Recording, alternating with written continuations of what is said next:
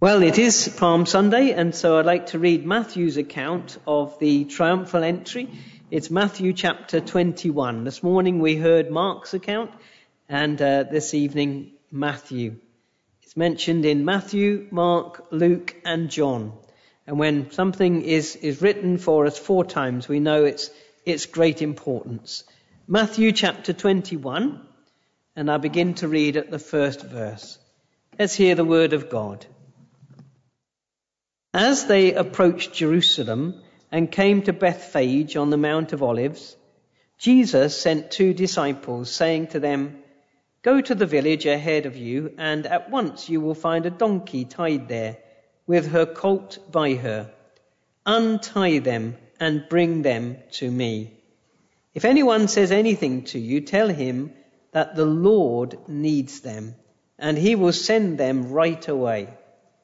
This took place to fulfill what was spoken through the prophet.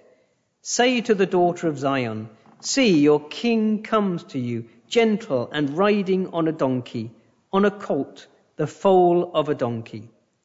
The disciples went and did as Jesus had instructed them. They brought the donkey and the colt, placed their cloaks on them, and Jesus sat on them. A very large crowd spread their cloaks on the road while others cut branches from the trees and spread them on the road. The crowds that went ahead of him and those that followed shouted, Hosanna to the Son of David. Blessed is he who comes in the name of the Lord. Hosanna in the highest. When Jesus entered Jerusalem, the whole city was stirred and asked, Who is this? The crowds answered, This is Jesus, the prophet from Nazareth in Galilee. Jesus entered the temple area and drove out all who were buying and selling there. He overturned the tables of the money changers and the benches of those selling doves. It is written, he said to them, My house will be called a house of prayer, but you are making it a den of robbers. The blind and the lame came to him at the temple, and he healed them. But when the chief priests and the teachers of the law saw the wonderful things he did, and the children shouting in the temple area, Hosanna to the Son of David, they were indignant. Do you hear what these children are saying? They asked him. Yes, replied Jesus. Have you never read? From the lips of children and infants you have ordained praise. And he left them and went out of the city to Bethany, where he spent the night. Can I invite you to turn with me to Romans and chapter 12. We've been working our way through this chapter on Sunday evenings, and we have arrived at verse 11. But I want to read to you from verse 9 to verse 13 because it's a unit. Romans 12 and verse 9. Love must be sincere. Hate what is evil. Cling to what is good. Be devoted to one another in brotherly love. Honor one another above yourselves. Never be lacking in zeal, but keep your spiritual fervor, serving the Lord. Be joyful in hope, patient in affliction, faithful in prayer, share with God's people who are in need, practice hospitality. As I say, this evening we will look at verse 11.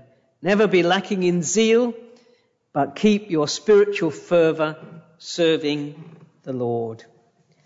Every Christian should have a real interest in the events of the last week of Jesus' life on earth that culminated in his death and his resurrection. We have four detailed records in our Bibles of this one week in the history of the world. Matthew gives us chapters 21 to 27. Mark gives us chapters 11 to 15. Luke gives us chapters 19 to 23.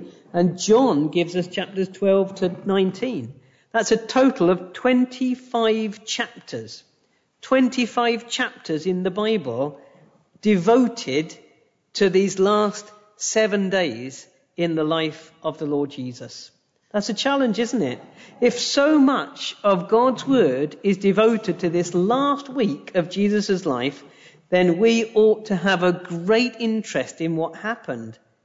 We need to study these chapters. Have you done that? Have you read these chapters?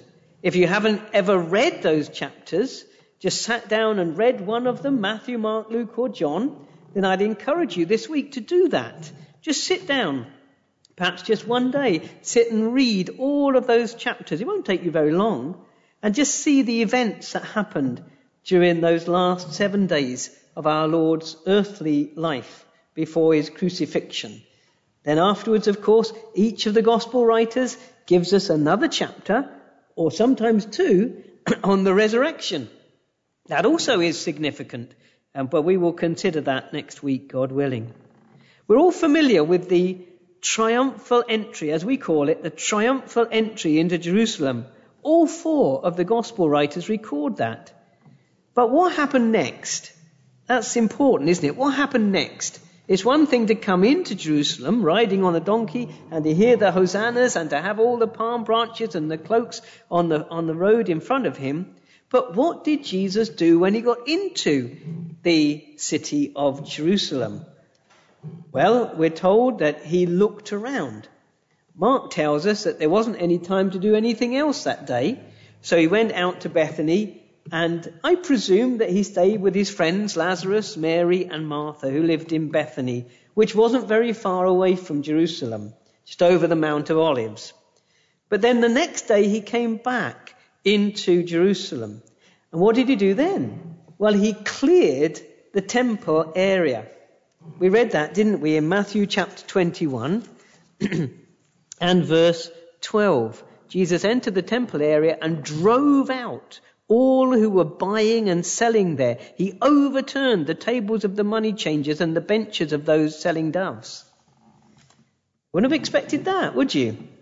Triumphal entry into Jerusalem, what would you have expected Jesus to do?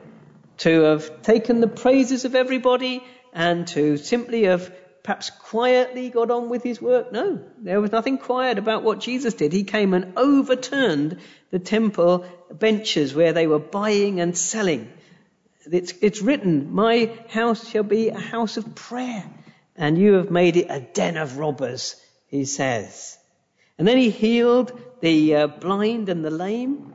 Then he stirred up the chief priests and the teachers, quoting the Old Testament to them because they were unhappy that the children were singing their hosannas to Jesus.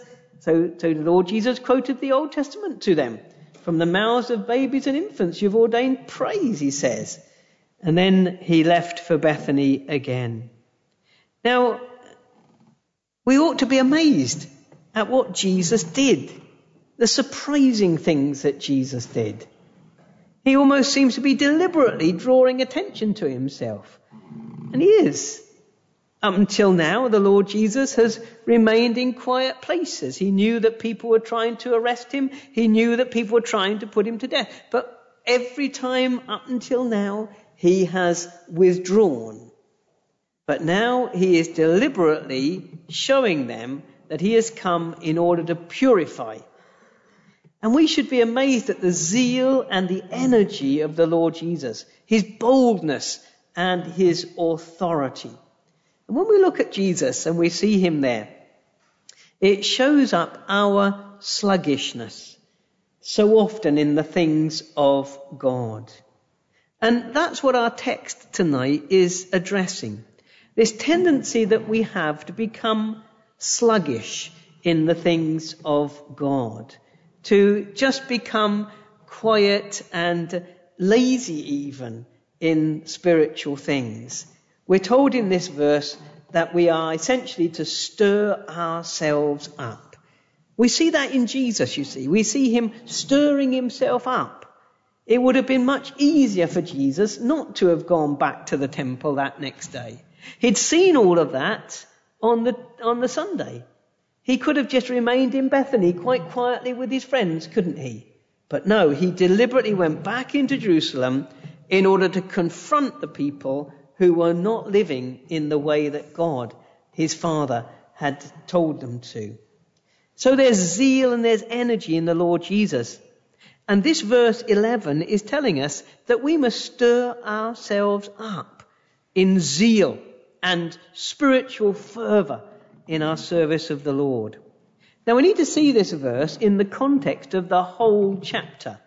And remember, this chapter has begun by telling us that we are new people in Jesus. We have received mercy from God. By being converted, by coming to Christ, we have been transformed.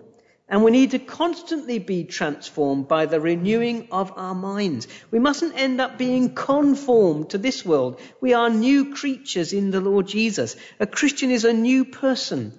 And there is a constant need for our minds to be renewed by the Word of God so that we behave and live in accordance with our new life in Christ.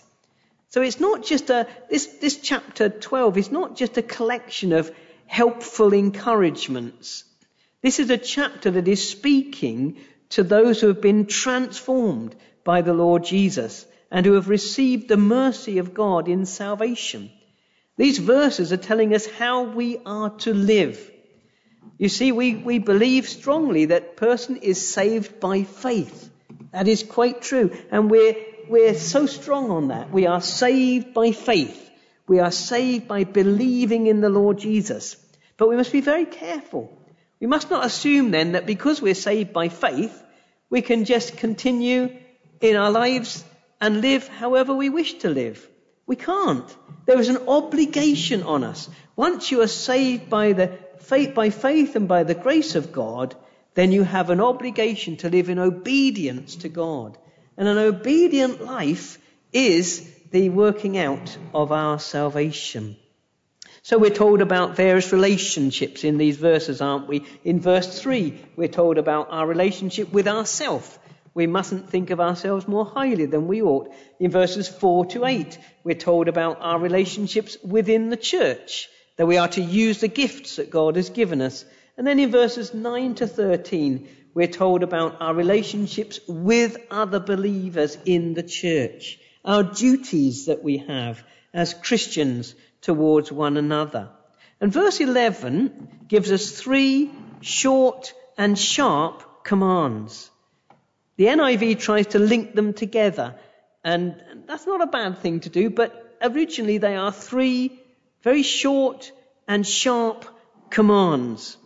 And uh, originally we, we should see them as these, these three short commands. Do not be slothful in zeal. Be fervent in spirit. Serve the Lord. That's the ESV, and, and it's very good. It, it gives those three separate commands. Do not be slothful in zeal. Be fervent in spirit. Serve the Lord. And it's all saying the same thing. It's saying, stir yourself up in serving the Lord Jesus. But each one of these statements does progress to the next one and adds a little more to what's being said and culminating in the wonderful command to serve the Lord. So let's have a look at these three commands because we are very easily discouraged, aren't we? And particularly in the year that we've just passed through, it is so easy to become discouraged in the Christian life. It's so easy to become discouraged in the church. There are many things that lead to that. So I think we need this, this little verse and we need to remind ourselves of it often. First of all, we're told, stir yourself up. That's really what it means in verse 11. Never be lacking in zeal. Um, there are many ways of putting this. In diligence, not slothful, someone says.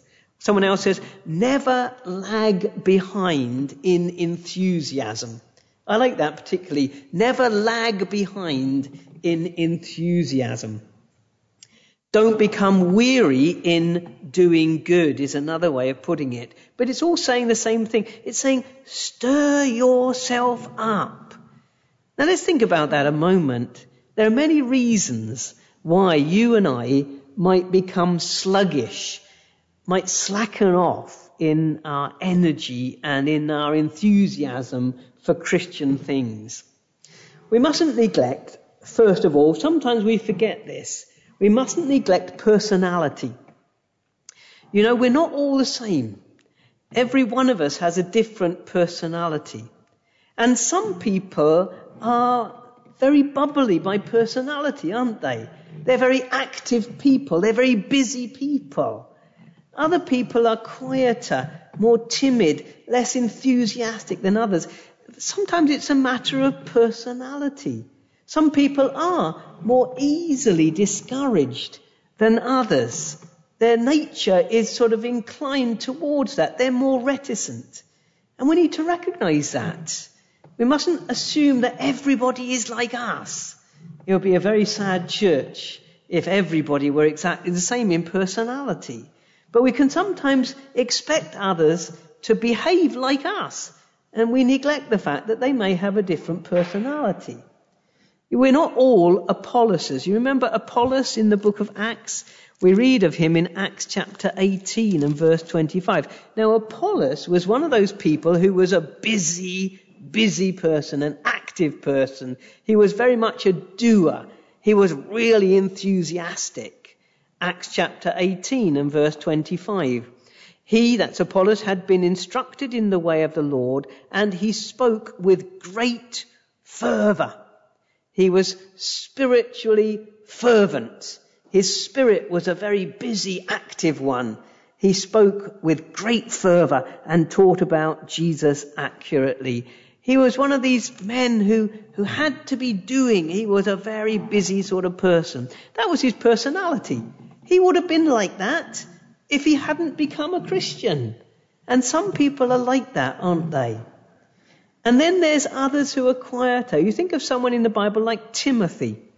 Timothy was a much more timid person. In 2 Timothy and chapter 1, this is what we read of, of Timothy. This is what Paul says to him. For this reason, I remind you to fan into flame the gift of God which is in you through the laying on of my hands. For God did not give us a spirit of timidity, but a spirit of power, of love, and of self-discipline. 2 Timothy 1 verse 6. This reason I remind you to fan into flame. Stir yourself up, Timothy is saying. Later on in the book, he has to say, don't let anybody look down on you because of your age, your youth. And then later on he says, take a little wine for your stomach. Timothy seems to have been a very timid person, very reticent, quiet. He was like that because of his personality. And if you're like that, you are much more inclined to become discouraged in your walk with God. We are all different. And we need to recognize this. And it will avoid all sorts of troubles in the church if we realize that not everybody is like us. And so we ought not to expect everybody to behave in the same way. Having said that, though, we all need to stir ourselves up. There are other reasons why we might become discouraged and sluggish. We mustn't neglect that we do have an enemy. The devil is a great enemy of your soul. And the devil can trouble you.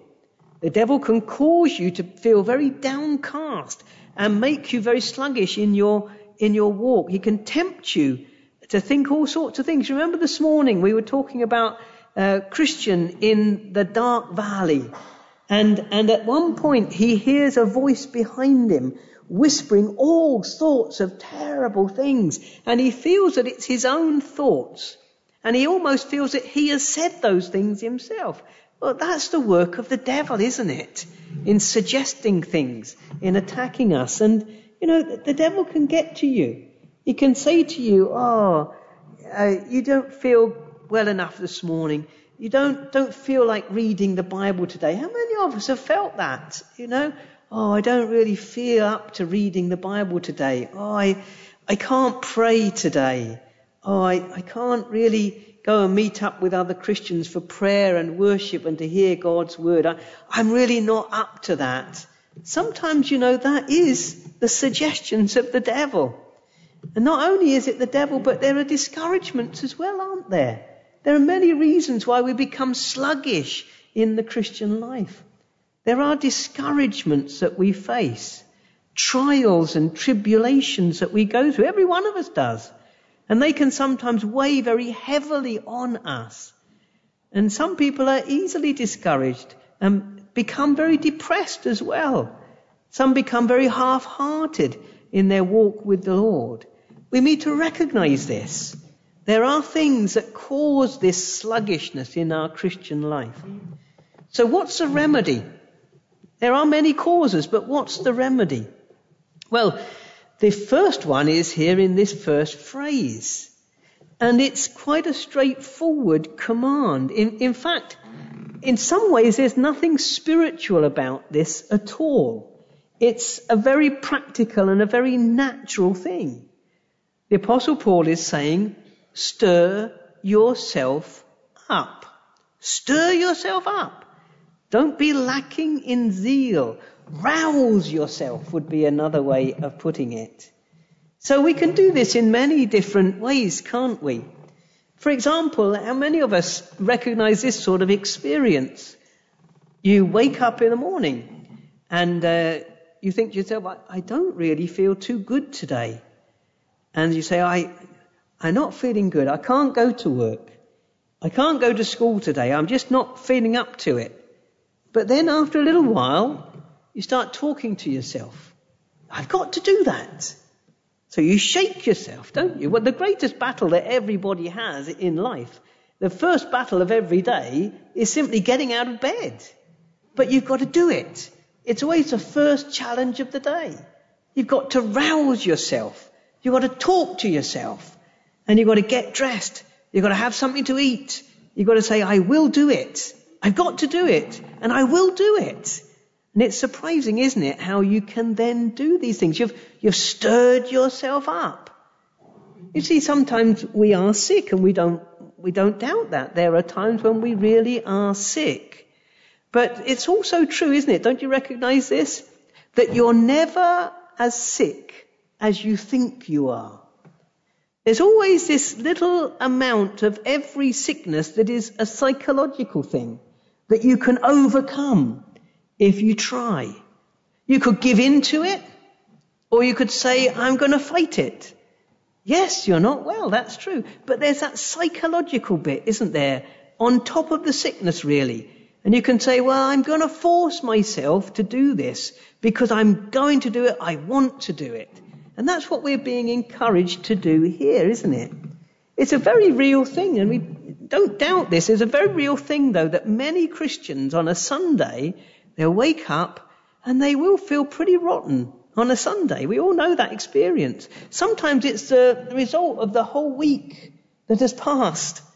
And, and suddenly, a Sunday, when there's a bit of relaxation and the body just says, right, I, I'm going to rest now. And you know, it's very tempting, isn't it, on the, on a Sunday to say, "Oh, I'm just, I'm just too, too bad. I, I can't go to church today. I can't read my Bible today. I can't pray today. I'm not really feeling up to it." And you generally feel like that. But then what happens on a Monday morning?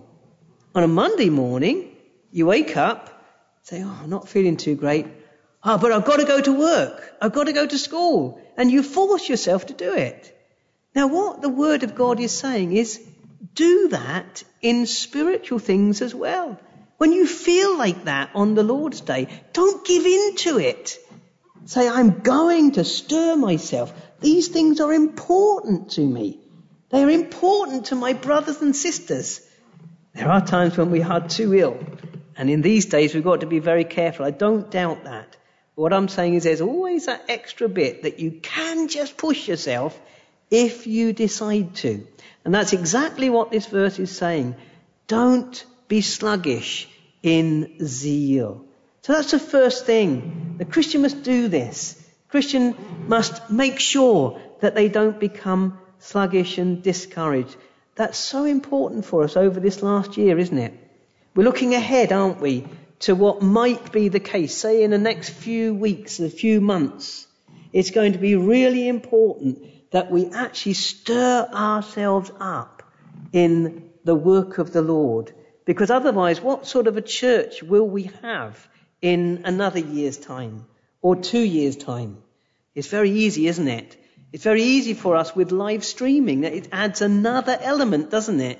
Because with the live streaming, it is all too easy for us. I've said it myself. Oh, wouldn't it be much easier just to sit down and to watch today? Because it is easier. And that's a wonderful facility for those who really can't come out. But we need to be careful. These things can so easily help us to become sluggish in the Christian life. Let's not allow that to happen. Let's think about the sort of church that the Lord would have us be in the next few months. Anyway, I've said a lot on that first part. I think that's important. It's a very natural thing, isn't it? Stir yourself up. But then there's a, there's a next thing. Keep your spiritual fervor. Keep your spiritual fervor. What's this about? This means earnestly seek the Spirit's help. Earnestly seek the Spirit's help.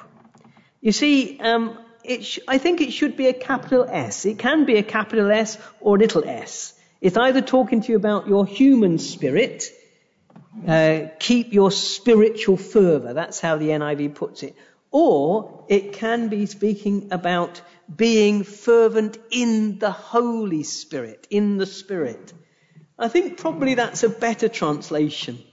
You see, we say, well, how can I do this? How can I stir myself up? I, I don't have the strength to do that. There's a sense in which you don't. Because anything spiritual must come from God. And, and this is specific to a Christian man or woman or young person. You have the Holy Spirit within you. Never forget that. 1 Corinthians 3 verse 16. Do you not know that the Spirit of God dwells in you? 1 Corinthians 3:16, very important verse. Do you not know that the Spirit of God dwells in you? And then think about the Apostle Paul in Philippians, Philippians chapter 4 verse 13. I can do everything through him who gives me strength. You and I need spiritual strength. And that is going to come not from ourselves, it's going to come from God. But never forget, you have the Holy Spirit with you. And so you can be fervent in spiritual things. Now that little word, fervent, keep your spiritual fervor. Be fervent in spirit. I think that word fervent is a little bit too tame, really. The word means to be on the boil. Think about a, a kettle that is boiling. Think about the energy that there is in that kettle as it boils away there. That's the word that the Apostle Paul is using here. It's a word that means to boil. Keep on the boil spiritually, I think would be another great translation, wouldn't it? Another translation of that word is to be aglow, to be on fire, to be aglow with the Spirit. And that, that's the idea. We are to keep on the boil with the Spirit of God. We're to be aglow with the Spirit. But how can you do that? How can you stir yourself up spiritually? Well, think about the Lord Jesus. Think about his life. He spent his time communing with his Father, didn't he? He spent much time with the Father. He prayed and he sought the help of the Holy Spirit. In his human nature, he needed the Spirit of God's help to do this. And so do you, and so do I, but we can seek that help. We all know something about this, don't we? We know something about being on the boil and being aglow. Think about when you were converted. For many of us, when we were converted, there was in those early days and perhaps months and even years, there was this sense of being on fire, this sense of being in this relationship with the Lord Jesus that was so new and fresh and powerful, and our hearts were really aglow with God. Like John Wesley, you remember that John Wesley, that he was a Church of England vicar, a minister, a preacher, but he wasn't converted. He didn't know the Lord Jesus at all for himself. He didn't know Jesus as his own savior. He couldn't say that Jesus had saved his soul. And then one day he went into that little meeting house in London and he heard someone simply reading the preface to Martin Luther's commentary on Romans. He wasn't even reading the Bible. He was reading an introduction to a commentary on the Bible. And you remember the words of John Wesley? Then I felt my heart strangely warmed. I felt my heart strangely warmed. I felt that I did trust in Christ and in Him alone for salvation. That was his experience, and that may have been your experience as well. When you first come to know the Lord Jesus, you are on fire for him. Your heart is strangely warmed. And what we're being told here is stir that up again. Don't let that go cold. Seek the Holy Spirit's help in these things. He will help you if you call upon him. You need to realize that the source of Christian enthusiasm is not human, it's divine. If we're ever going to be set on fire, it is by the Spirit and not by ourselves. So the Bible tells us, do not quench the Spirit. You know what it is to quench something, don't you? It's to pour cold water over it.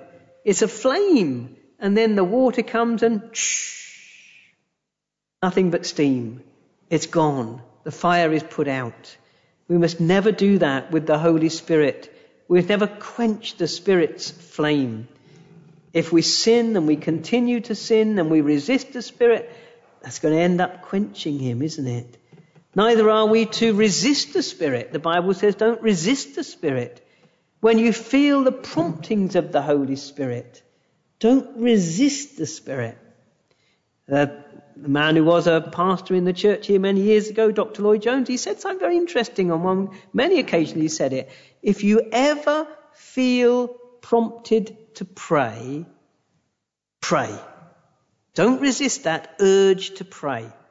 Whenever the Holy Spirit prompts you to pray, wherever you are, whatever you're doing, always pray. Don't resist those promptings of the Spirit.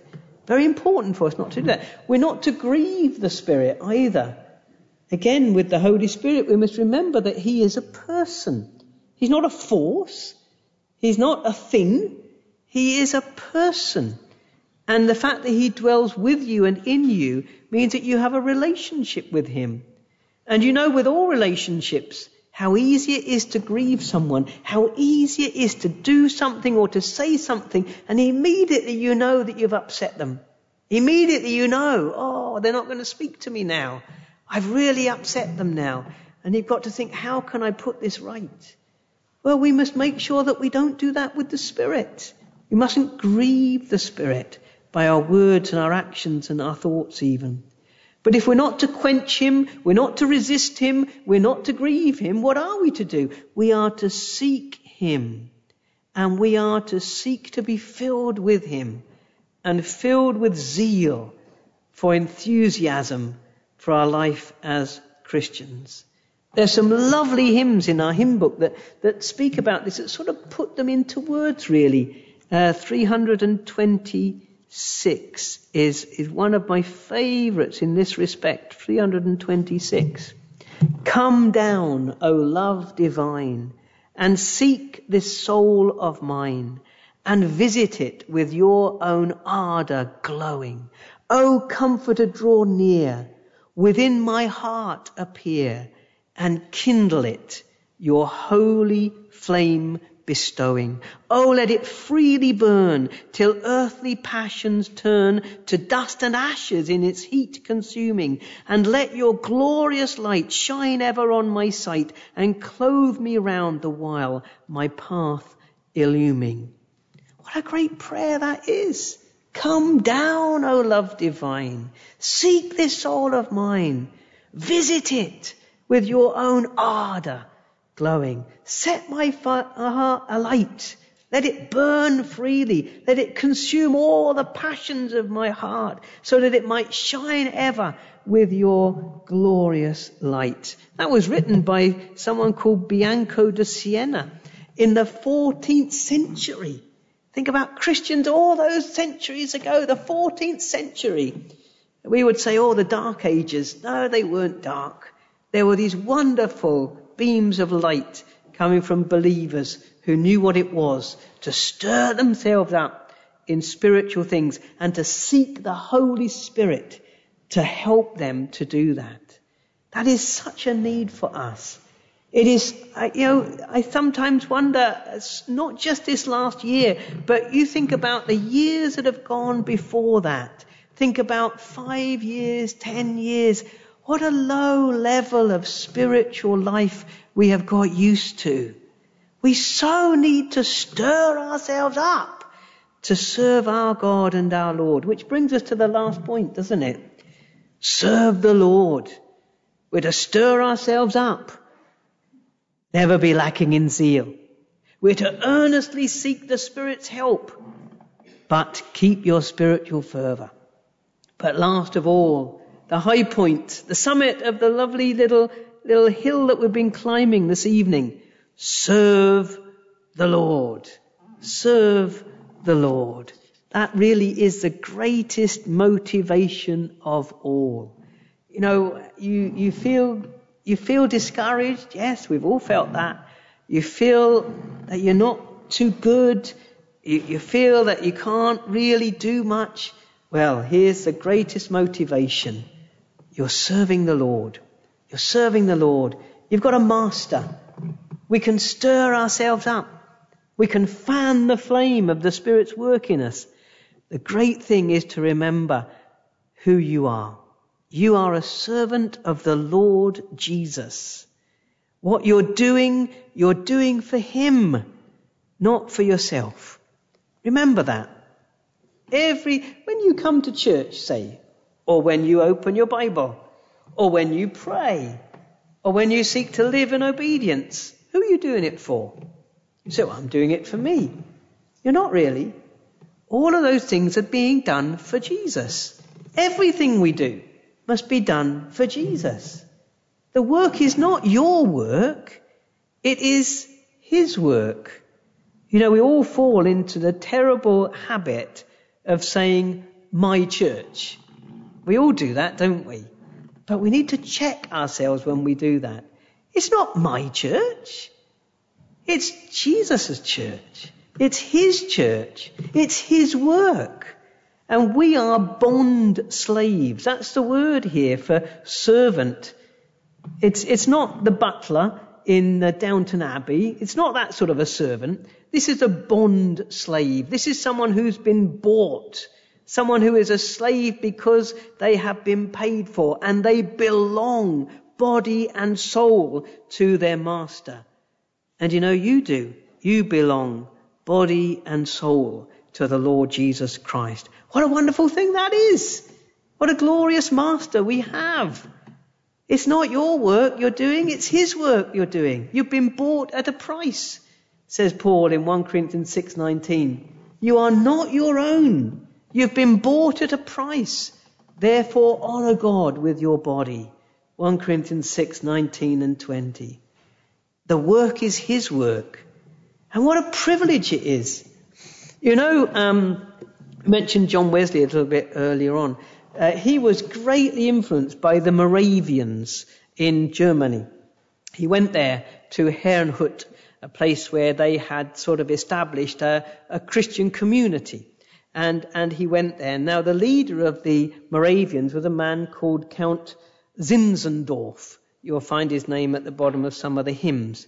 Uh, but Count Zinzendorf, one day, he was looking at a painting and it was a painting of the Lord Jesus Christ on the cross of Calvary. And he was studying this and he was meditating upon the Lord Jesus on the cross of Calvary. And this is what he says. He said, I felt that he was asking me this question from the cross. I have done this for thee. What hast thou done for me? It changed Zinzendorf's life because he realized that if the Lord Jesus Christ had died on the cross of Calvary for him, What was he doing for Jesus?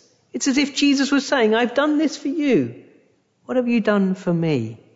In the same vein, you remember the famous words of C.T. Studd. He was a great cricketer. Um, and then he, he, played in the very first Ashes tournament, the one where they, they burnt the, the, uh, the stumps and, and then produced a little urn and so on. He played, he was a great first class cricketer, but he was a believer. And he became a missionary. And he said this, if Christ is God and died for me, then no sacrifice can be too great for me to make for him. Saying the same thing, isn't it? What a privilege it is to serve the Lord Jesus. What a wonderful thing it is to be a Christian. Don't ever let it become a burden to you. Don't ever become sluggish in your spiritual exercises. When you feel like that, remind yourself who it is that you're serving. When you find it so easy to slip back, have you forgotten the great privilege of being a Christian? Of belonging in body and soul to Jesus Christ who died for you? That is the most wonderful privilege. We're serving the Lord. And there's another thing that you must never forget. One day there's going to be an accounting day. One day you will stand before the Lord Jesus.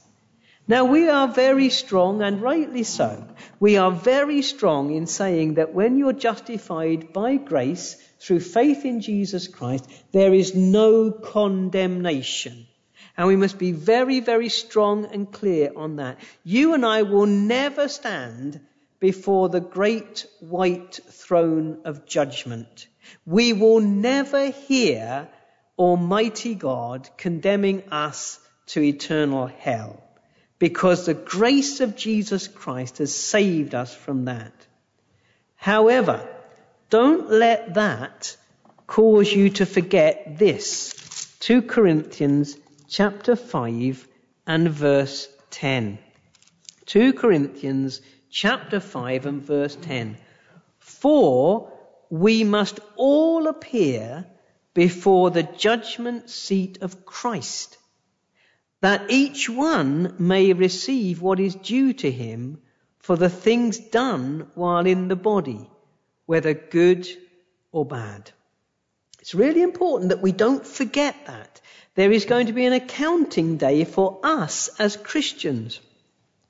It's as if we will be called into our master's study and we will be asked, what have you done? What have you done with your life? I gave my life for you. What did you do with your life? How did you serve me? Of course, he knows the answer to that question. And we will receive what is due to us because of what we have done. That's why in the previous verse, the apostle Paul says, so we make it our goal to please him. Whether we are at home in the body, body or away from it, we make it our goal to please him. We're serving the Lord. What greater thing there is. You know, it must be a terrible thing to go through life and to never really have a purpose. To never really know why you're here. Now we know that many people create reasons. They create purposes for themselves. And, and I guess that's what you have to do, isn't it? You have a cause that you work for and that you give all your energy to. But in the end, that's all going to disappear, isn't it? But for the Christian, we know what we're here for. We know why we're alive. We know what we've been saved for. We've been saved to serve the Lord Jesus. And He has always given us things to do. So we must simply do them. And the needs are all around us, aren't they? We live in a lost world that is perishing. And they need to see in us the hope of glory. They need to see that we have a message. We have a savior. They need to see us living amongst them as men and women and young people with confidence and with hope and with a purpose. We need to make them thirsty for the same things that we have. It doesn't mean that we've got to constantly be preaching to them. We just need to live our lives as Christians before them. We need to befriend them. And in that friendship, to have those opportunities, we trust, to tell them of the reason for the hope that we have. Don't give them any excuse to pour scorn on Christ. They'll do that anyway. Don't fall into bad ways. Stir yourself up to live for Christ. Don't say, oh, that's the work of preachers, I'll leave it to them. No, no, no, we all have a part to play. We need to do our part for the Lord. There's a lovely hymn um, in, in the old Christian hymns. They missed this, vote, this verse out in the new version. I'm sorry that they did. Um, Jesus, I my cross have taken. Listen to this verse. Take my soul, thy full salvation rise or sin and fear and care, joy to find in every station, something still to do or bear. Think what spirit dwells within thee. What a father's smile is thine. What a saviour died to win thee. Child of heaven, should thou repine? I guess it's those old words that they felt they would take out, but I think it's a lovely verse, isn't it? Joy to find in every station. Again, that's a little bit strange. It's not every railway station or bus station. It means in every part of your life, everywhere you find yourself. Joy to find in every station something still to do or bear. Sometimes you can't do much in the Christian life, but the way that you bear your difficulties, the way that you bear your sorrows, the way that you bear your sicknesses, even that will speak to other people. Think what spirit dwells within you. Think what a father's smile is yours. Think what a saviour who died to win you. Child of heaven, should you repine? Should you be sad? Should you become sluggish? No. Stir yourself up. Stir yourself up. Never be lacking in zeal.